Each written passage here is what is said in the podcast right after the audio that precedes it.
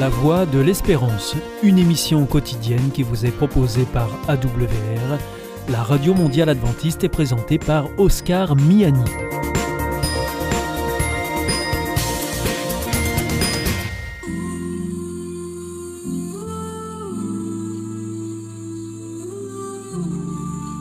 L'instant Bible. La Bible à la portée de tous. Présenté par Nafi Bonin. Bonjour à tous, j'espère que vous allez tous très bien. Aujourd'hui, nous allons aborder la bonne nouvelle du jugement et nous allons aborder ce thème avec le pasteur Élise Lazarus. Comment vas-tu Élise? Je vais très bien Nafi, merci. et nous allons également aborder ce thème avec le pasteur Camille Gétrouf. Comment vas-tu Gétrouf Bonjour Nafi, bonjour tout le monde, je vais bien, merci. Ça va? Oui, je suis très heureux d'être là avec vous. Bon, bah, ça fait plaisir. Aujourd'hui, nous allons aborder le thème du jugement. Mais avant tout, je vais vous raconter une petite anecdote. Euh, n'avons-nous pas tendance à juger un petit peu trop facilement? Hier soir, sur le parking, euh, il y a un monsieur qui était bloqué. Euh, je voulais me stationner et il bougeait pas. Et je me suis dit, mais qu'est-ce qu'il fait en fait? Qu'est-ce qu'il fait? Donc je klaxonne, je klaxonne. Et après, à un moment donné, il y a une voiture qui passe très énervée. Et le monsieur se pousse et je me gare. Et j'ai pensé qu'il faisait quelque chose de pas bien. Et à la fin, je sors de la voiture et il me dit En fait, vous gardez la place, madame, parce que le monsieur n'avait pas vu que vous avez mis le clignotant. Et moi, j'ai été dans le jugement. Je me suis dit Mais qu'est-ce qu'il fait? Donc, est-ce qu'on juge facilement son prochain ou pas? Ouais, Au moins les gens qui veulent se garer très vite. Aujourd'hui, le personnage que j'aimerais qu'on prenne, euh, c'est Jonas. Jonas et les Ninivites. J'ai trop. Qui est Jonas? Alors Jonas, c'est un prophète. Un prophète, c'est une sorte de porte-parole hein, du gouvernement, mais du gouvernement de Dieu. D'accord. Et ce prophète reçoit une mission. Je raconte aussi un petit peu la mission Oui, quand même, pour qu'on puisse Bon, comprendre alors, son Il y a un ensemble. peuple, un peuple qu'on appelle les Ninivites, qui habite, enfin, euh, qui habite la ville de Ninive. D'accord. Et ces gens-là sont manifestement très, très mauvais, très, très méchants. Ils ont développé la culture du mal, quoi, vraiment le mal. Et donc, euh, Dieu dit à Jonas, va à Ninive, dis-leur de se repentir, parce que sinon, ils vont à leur destruction. Et Jonas, donc, euh, il rechigne à y aller, puis finalement, il y va. Et c'est toute l'histoire de, de- de ce prophète qui est raconté dans ce petit livre de Jonas. C'est très intéressant et très drôle aussi. Élise, est-ce que ce personnage a fait sa mission? Est-ce qu'il a accompli sa mission? Avec la plus grande mauvaise volonté du monde. C'est-à-dire, ça te montre bien que des gens peuvent croire en Dieu. Et vraiment, il croyait en Dieu, il avait une mission spéciale, mais il comprenait pas qui est Dieu. Pour lui, Dieu devait être un, un- grand monsieur barbu euh, qui envoie des éclairs pour punir tout le monde. Parce que Dieu lui dit, va prévenir des gens pour qu'ils changent. Et lui, il dit, je vais aller leur dire, de toute façon, vous allez tous crever. Parce que c'est ça, il arrive à Ninive, c'est une grande ville, et pendant trois jours, il marche dedans en, di- en disant encore euh, 30 jours, et Ninive va être détruite. C'est voilà, il n'y a pas le choix, c'est comme ça. Et c'est pas ce que Dieu va faire, il va être fâché après Dieu. Il va même jusqu'à dire à Dieu Ouais, je savais bien que tu étais bon et c'est pour ça que je voulais pas venir faire la mission et que je me suis enfui. euh, euh, D'où tu, les- d'où tu es gentil avec ces gens-là Petite mauvaise foi. Ouais, et puis petite, euh, petit ego de dire Moi je sais qui c'est les gentils et qui c'est les méchants. euh, je sais mieux que toi presque Dieu. Hein. T'es un trop gentil Dieu. Oui, parce que les Ninivites vont se repentir. Et euh, finalement, euh, ils échappent complètement à la destruction. Tout va bien pour eux et Jonas le vit très mal. C'est c'est très marrant, quoi, parce que Dieu lui demande Est-ce que tu fais bien de te fâcher? Il dit Oui, je fais bien de me fâcher jusqu'à la mort, euh, parce que tu n'aurais pas dû, euh, comme le disait Élie, tu n'aurais pas dû leur pardonner. Et donc, euh, lui, il avait une vision du jugement de Dieu qui était une vision très radicale. C'était Tu fais ce que je te dis ou tu meurs. Par contre, c'est vrai que les Ninivites, c'était pas des enfants de cœur. hein. Je crois que c'était pas des tendres. hein. Ah, c'était des gens épouvantables, les Ninivites. On a même des preuves archéologiques. La Bible nous en parle dans, les petits prophètes, entre autres les petits prophètes et des tout petits textes avec juste des messages, donc des messages de Dieu pour certains peuples. Et Dieu dit aux Ninivites, mais vous êtes des gens affreux, vous êtes des violents, vous faites des, aujourd'hui on dirait, vous faites des crimes contre l'humanité. C'est pour ça que, que je vous juge, parce que vraiment, vous êtes des gens épouvantables. Et le livre de Jonas nous dit que quand Jonas vient dire à ces gens, vous allez être détruits, il y a un vrai changement de cœur. Mais chez tout le monde, il y a le roi qui dit, tout le monde doit revenir de ses mauvaises actions, tout le monde doit vraiment, pendant 30 jours, vous allez prier, personne met des beaux vêtements, on met de la cendre, on, met- on se met sur des sacs, personne ne mange, tout le monde réfléchit à ce qu'on a fait, il faut qu'on change vraiment. C'est pas juste comme ça, ouais, ah, pardon Dieu. Non, Non, c'était une vraie, ce qu'on appelle la repentance, c'est-à-dire Mm. j'ai horreur de ce que j'ai fait avant, mais vraiment horreur, et je veux réellement changer. J'ai trop. Avec une simplicité, peux-tu me dire quelle est la repentance vue, je pense, euh, du point de vue biblique, pas du point de vue de l'homme Euh, je pense qu'elle a bien dit, euh, Élise, quand elle a dit on, fait marche arrière. En fait, tu, tu étais sur une route, tu vas, tu vas aller à Marseille et puis tu vas marquer, un- tu vas marquer un panneau Lille. Tu dis bon sang, il y a un problème, je me suis gouré de route, il faut que j'aille à Marseille, je vais faire demi-tour et je vois le panneau Marseille et là je commence à avancer. Ça ne veut pas dire que je suis magiquement à Marseille, ça ne veut pas dire que j'ai pas perdu de temps, il y a des conséquences, mais je prends la bonne route. C'est ça la repentance du point de vue biblique, c'est se rendre compte, réaliser vraiment qu'on est sur une mauvaise route, que ça fait que du mal, donc mesurer que le mal est mal et dire ok je fais demi-tour maintenant je veux faire ce qui est mieux, ce qui est bien. Élise, pourquoi euh, le peuple s'est repenti? Est-ce que c'est le message de Jonas qui a fait qu'il se soit repenti, puisqu'il l'a fait un petit peu avec, euh, à sa façon à lui? Ou est-ce que le peuple s'est repenti parce qu'ils ont senti la présence de Dieu? Alors ça, c'est difficile à dire parce que, hé, j'y étais pas. Oui. Le texte nous dit, ils ont entendu le message de Jonas et au moins ils l'ont reconnu pour quelque chose euh, de vrai. De légitime. C'est-à-dire, ils auraient très bien pu dire à Jonas, euh, t'es qui toi, petit prophète d'un autre pays, nous on est la grande Ninive, barre-toi. Non, ils, ils entendent ça et ils se disent, voilà, c'est c'est légitime comme message. Et euh, c'est intéressant parce que le texte dans le livre de Jonas nous dit que le roi dit à tout le monde, faites ces actes de repentance parce que peut-être, on ne sait jamais, Dieu va, va changer d'avis. Alors, ils comprennent pas bien, ils comprennent pas comment fonctionne Dieu. En même temps, ils n'ont pas été aidés par Jonas. Mais il y a un petit quelque chose, une petite étincelle de quelque chose. Et pour Dieu, ça suffit pour dire, OK, puisqu'il y a un début de quelque chose, je vais les accompagner et je vais voir leurs efforts. Je comprends. J'ai trois petites questions. Pourquoi est-ce que Dieu les a pas condamnés euh, Flap, il y a des passages dans la Bible où il a dit ne touche pas à ça, sinon tu vas mourir. Il y a eu mort subite, alors que là, Dieu a fait preuve de bonté, de sagesse, de miséricorde. C'est c'est très curieux Dieu. Sincèrement, je dis le mot, mais je suis même pas sûr de ce que c'est d'un point de vue technique. Mais Dieu dans la Bible, il est vraiment obsédé par l'amour de l'homme. Ça compte vraiment pour lui. C'est vraiment quelque chose qui lui tient vraiment à cœur. Et euh, là où euh, là où on entend parfois que un criminel a tué et violé euh, des petits enfants, etc. Et tout, on se dit bon sang, vivement qu'on rétablisse sa peine de mort. Il faut éra- éradiquer ces gens-là, ou bien qu'on on regarde ce que les nazis ont fait aux juifs. On se dit mais quelle méchanceté, c'est pas possible, il faudrait tuer tous ces gens-là. Dieu n'a pas ce regard-là. Dieu, il voit des enfants qui sont perdus et qu'il faut ramener à la maison. C'est vraiment son obsession. En fait, il y a des passages dans la Bible qui sont très durs. Tu as l'impression que Dieu va punir, etc. Mais en fait, ce qu'il veut vraiment, c'est punir personne. Élise, quel est le jugement de Dieu précisément? Comment on pourrait l'apparenter? Comment on pourrait le décrire? Écoute, je te propose qu'on prenne un texte, c'est dans un livre qui s'appelle Ézéchiel. D'accord. Ézéchiel 33. Ézéchiel 33 à partir du verset 10, parce que je pense que ça résume bien qu'est-ce que c'est le jugement de Dieu. Donc, euh, c'est un prophète aussi qui s'appelle Ézéchiel, qui parle là au peuple de Dieu, au peuple d'Israël, pour lui donner un message, et il dit Toi, l'homme, dis aux Israélites, vous parlez ainsi Nos fautes et nos péchés pèsent sur nous. À cause d'eux, nous sommes sans force. Comment pouvons-nous vivre?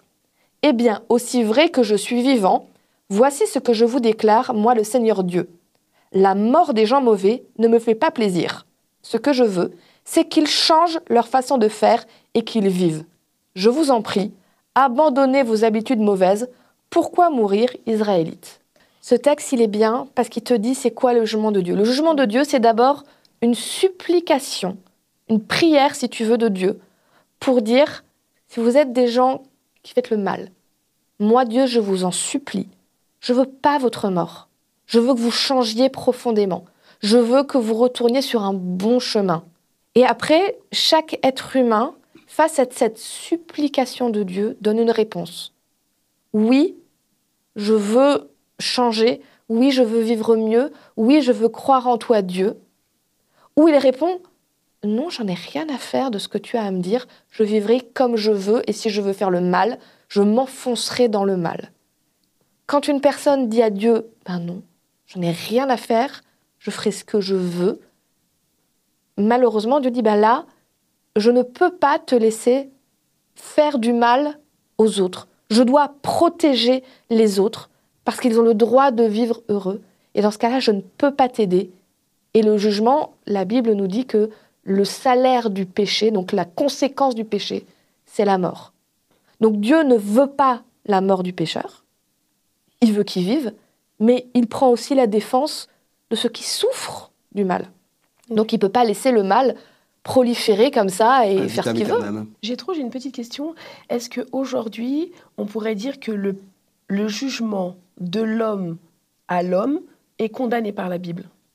Oui, il y a un verset qui est très simple euh, où Jésus dit Ne jugez pas afin que vous ne soyez pas jugés aussi. Donc euh, je pense que c'est une parole qui est extrêmement claire. Trop, trop, trop vite, et ton anecdote du début m'a bien fait rire, il a très bien montré trop vite, on, projette une interprétation sur le comportement d'autrui, et souvent c'est négatif, et on, et on jette cette personne-là. En fait, euh, Dieu ne procède pas comme cela, et peut-être que j'ai une petite image toute simple, c'est l'image du médecin. Euh, je fume comme un pompier, je vais voir mon médecin. Mon médecin me dit, si tu continues à fumer, tu vas mourir. Que le goudron qui fait dans tes poumons, les produits chimiques, etc. Et euh, le, médecin ne veut pas que je meure, le médecin veut que je vive. Et donc, mais je continue à fumer comme un pompier et le goudron euh, s'accumule. Et puis, au final, je suis à l'article de la mort parce que je me suis tué moi-même, j'ai détruit ma vie. Le médecin va pas venir me dire, ben, parce que tu as fumé, etc. Et tout, ben, je vais t'achever, je vais te mettre le coup de grâce et tout, prends un fusil et boum. Ce serait pas ça. Le médecin aura la peine de me voir mourir, mais en même temps, il pouvait pas non plus me, me mettre en, on savait, camisole. en camisole de force, quoi, pour m'empêcher de, de, faire, de faire ma vie, d'être libre. Et donc, c'est un petit peu ça le jugement de Dieu et la vision de Dieu, c'est euh, moi, je vois où le chemin que tu as pris te mène. Je vois, je vois les conséquences concrètes. Je te l'ai dit. Prends plutôt l'autre chemin qui est meilleur pour toi et qui est meilleur pour les autres. Je, me permets juste de préciser parce que c'est quelque chose qui me tient à cœur et qui me semble très important. Quand j'ai trop dit, euh, euh, il ne faut pas que les hommes jugent les hommes, on est en train de parler d'un jugement sur le salut éternel. Donc, est-ce qu'il sera sauvé ou pas? Ça, aucun homme ne peut le faire. Par contre, la Bible et Dieu ne dit jamais que euh, les hommes ne peuvent pas mettre des lois et mettre des conséquences quand mm. quelqu'un fait quelque chose de mal. D'ailleurs, même quand Dieu pardonne, il dit que quand il y a péché, il y a des conséquences humaines et euh, les croyants, les chrétiens, ne doivent pas cacher, planquer et pire encore dire à la victime Ah oui, mais euh, tu dois pardonner parce que sinon c'est toi qui es en tort. Dieu respecte la victime, respecte sa souffrance et respecte parfois le besoin de réparation et de justice. Bien sûr. Donc on n'est pas en train de dire qu'il n'y a pas de justice humaine qui doit s'appliquer. Dieu dit juste soyez prudents dans la justice humaine, parce que la justice humaine peut se tromper, et euh, essayez de rester bienveillant en ne disant pas qu'un être humain n'est que son péché.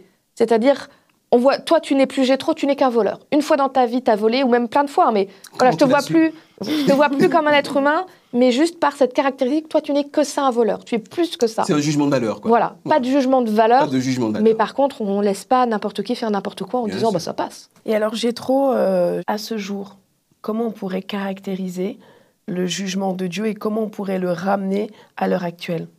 Je, je, dirais simplement que euh, quand on lit la Bible, et quand en particulier on lit la Bible au travers de ce qui me paraît être le plus important, c'est-à-dire le don de, Dieu en Jésus sur la croix. bon, c'est compliqué, je ne vais pas l'expliquer maintenant, mais ce qui me paraît vraiment central. On se rend compte vraiment que euh, Dieu, il peut vraiment parler à chacun de nos cœurs pour non seulement nous sauver à la fin des temps, mais surtout nous sauver dès maintenant. Le salut, c'est pas, enfin, pour moi personnellement, le salut, c'est pas tellement la fin des temps, c'est plutôt commencer à être sauvé de ma propre médiocrité, de mes propres erreurs. Euh, et commencer à être un petit peu plus un porteur de lumière dans ce monde de ténèbres. Je pense que le jugement de Dieu, et c'est surtout le salut de Dieu qui l'offre. Et après, il y a des gens qui vont continuer, euh, comme des pompiers, à se remplir les poumons de goudron. Euh, on ne juge personne, mais c'est pas ce que Dieu veut. Dieu veut que tout le monde soit sauvé. C'est un obsédé du salut. Et c'est comme ça que je vois le jugement de Dieu. Comme celui d'un obsédé du salut. Merci beaucoup, Gétro. Merci beaucoup, Élise. Donc, si je devais reprendre, et si j'ai bien compris tout ce qu'on s'est dit, ne pas juger l'autre, c'est important. Prendre son temps pour observer et pour voir aussi, parce que peut-être qu'on peut aider aussi quelqu'un. Et euh, si je ne me trompe pas, il faut laisser Dieu faire son propre jugement. Il n'y a que lui qui sait réellement ce qui est bien ou ce qui n'est pas bien. Mm. Et nous, on est enfin je parle pour moi, on n'est personne pour savoir, euh, pour porter un jugement sur autrui. Je vous remercie beaucoup de nous avoir écoutés et je vous donne rendez-vous à la semaine prochaine pour un nouveau sujet.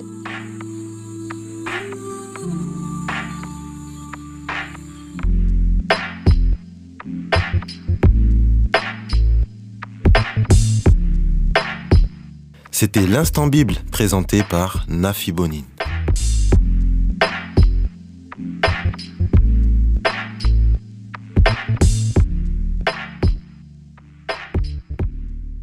Connais-tu l'IEBC Non, c'est quoi? C'est l'Institut de l'étude de la Bible par correspondance. Tu vas sur le site www.iebc.org et tu découvres tout. En effet, étudier la Bible, c'est vraiment fun. J'ai découvert ces cours gratuits destinés à tous et c'est très intéressant. Moi, j'ai suivi le cours Au nom de l'amour. Il me tarde de découvrir les autres cours gratuits sur la Bible sur www.iebc.org.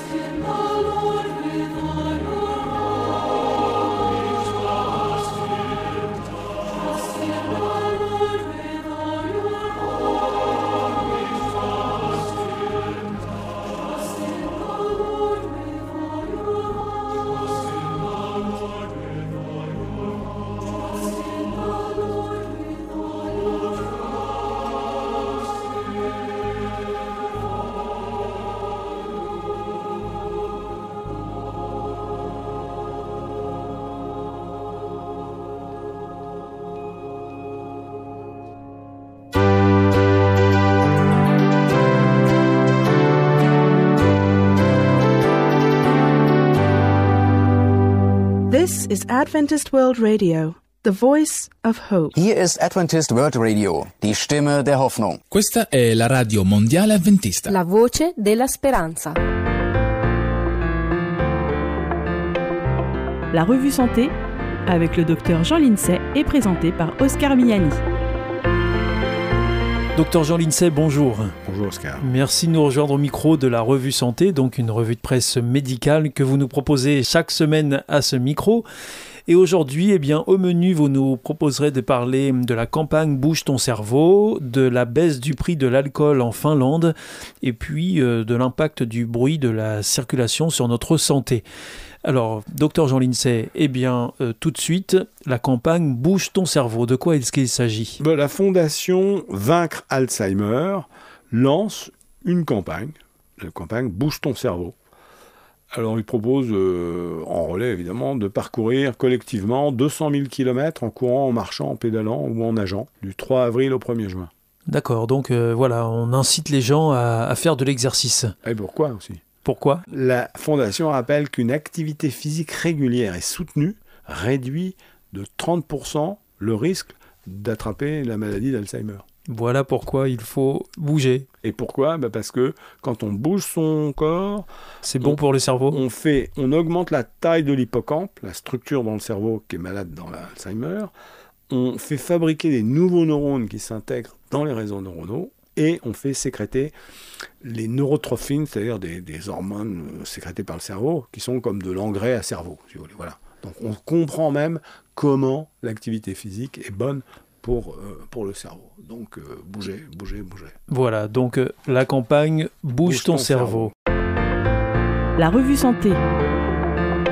Ensuite, euh, docteur Jean Lincey, eh bien, on passe à notre deuxième sujet qui est la baisse du prix de l'alcool en Finlande. Alors, qu'est-ce qu'il y a à dire sur euh, ce sujet-là? Bah, les, les, Finlandais ont eu une drôle d'idée. Vous savez que la Finlande, c'est le pays qui, dans les sondages, serait le plus heureux du monde. Hein. C'est ça, oui. Et euh, bah, en 2004, ils ont eu une drôle d'idée, ils ont baissé le prix de l'alcool. Quand même bizarre, hein Mhm. mm -hmm. Pourquoi C'est un peu bizarre. Bon. Et épidémiologiquement, ce que ça a fait, eh ben, dans les couches sociales les plus pauvres en Finlande, eh ben, ça a augmenté euh, les avortements et ça a augmenté le nombre des naissances euh, prématurées et, et des, des, naissances avec des petits pois, des bébés. Donc, euh, c'est pas une bonne idée de baisser le prix de l'alcool. pour certains, en tout cas. Ah bah pour même, oui, enfin, on sait que, oui. C'est pour tout le monde. Oui, c'est pour, tout le monde. C'est pas, une bonne idée. Ah. Enfin, Mais l'impact est plus fort pour certains, en tout cas. Ouais, ça. Et, et, et, donc, on rappelle quand même à l'occasion au docteur Jean Lincey que bah, quand on attend un bébé, euh, on évite la consommation d'alcool ou ah, on la proscrit même. Non seulement ça, c'est même pas d'alcool longtemps avant de concevoir un bébé. Quand on a un projet de bébé, faut arrêter toutes les substances addictives, tabac, alcool, plusieurs mois, voire une année, idéalement un an avant de faire le bébé. Oui. Donc avoir un bébé, ça se prépare un, ben, Avoir un bébé, ça se prépare, oui. Mhm. Mmh. La revue Santé. Eh bien, nous, nous, arrivons à notre troisième et dernier sujet euh, pour cette émission de la revue Santé. Et là, eh bien, euh, c'est un point sur lequel vous êtes euh, déjà arrêté lors d'émissions précédentes. C'est le bruit de la circulation qui augmente l'hypertension artérielle. Oui, c'est un, article qui est paru le 22 mars 2023, donc c'est pas vieux, hein, qui vient de l'Université de Pékin, département des sciences de la santé au travail et de l'environnement. En Chine, donc, ils ont suivi, ils ont analysé les dossiers de 240 000 personnes de 40 à 69 ans et ils les ont suivis pendant 8 ans. Et ils ont constaté que les individus qui vivaient à proximité d'un axe très passant, mais en Chine, ils ont ce qu'il faut apparemment, ben, ils avaient été plus susceptibles de développer de l'hypertension artérielle. Et ce qui est intéressant, c'est que le risque augmente parallèlement à la dose de bruit. C'est-à-dire que plus il y a de bruit, plus l'hypertension apparaît. En décibels, vous voulez dire En décibels, oui. Mhm, oui. mhm. Et si vous avez en plus de la pollution, parce qu'on voulait savoir si c'était le bruit ou la pollution. Quand on habite près d'une voie circulée, on sait, il y a la, et la pollution et le bruit. Donc on voulait savoir si c'était le bruit ou la pollution. Et ben, figurez-vous que c'est euh, le bruit tout seul le fait, mais le bruit plus la pollution, ça le fait encore plus. Et quand il y a du bruit, en général, il y a la pollution. Bah oui, il y a les deux. Ouais, Ouais. ça. Alors, euh, la pollution de l'air euh, joue aussi un rôle. Donc, euh, bah, il faut vélo, potager, véhicule ultra léger, motorisé, terrestre, vélo, vélo électrique, le moins de voitures possible. Mais ça, les Chinois, normalement, ils s'y connaissent en vélo. Ben, ils s'y connaissaient, mais ils, sont, ils viennent de passer à la voiture Ouais. massivement. Les, les vélos chinois sont en train de rouiller, paraît-il. Espérons qu'ils y retournent. Bon. Merci beaucoup, docteur euh, Jean Lincey. C'était la revue Santé, une revue de presse santé qui vous, nous est proposée chaque semaine eh bien, par le docteur Jean Lincey. Aujourd'hui, il était question de la campagne Bouge ton cerveau, de l'impact de la baisse du prix de l'alcool en Finlande, et puis euh, du bruit de la circulation qui augmente l'hypertension artérielle. On se donne rendez-vous la semaine prochaine pour de nouveaux sujets. À bientôt. Au revoir. Au revoir, Oscar. C'était la revue Santé avec le docteur Jean Lincey et présenté par Oscar Miani.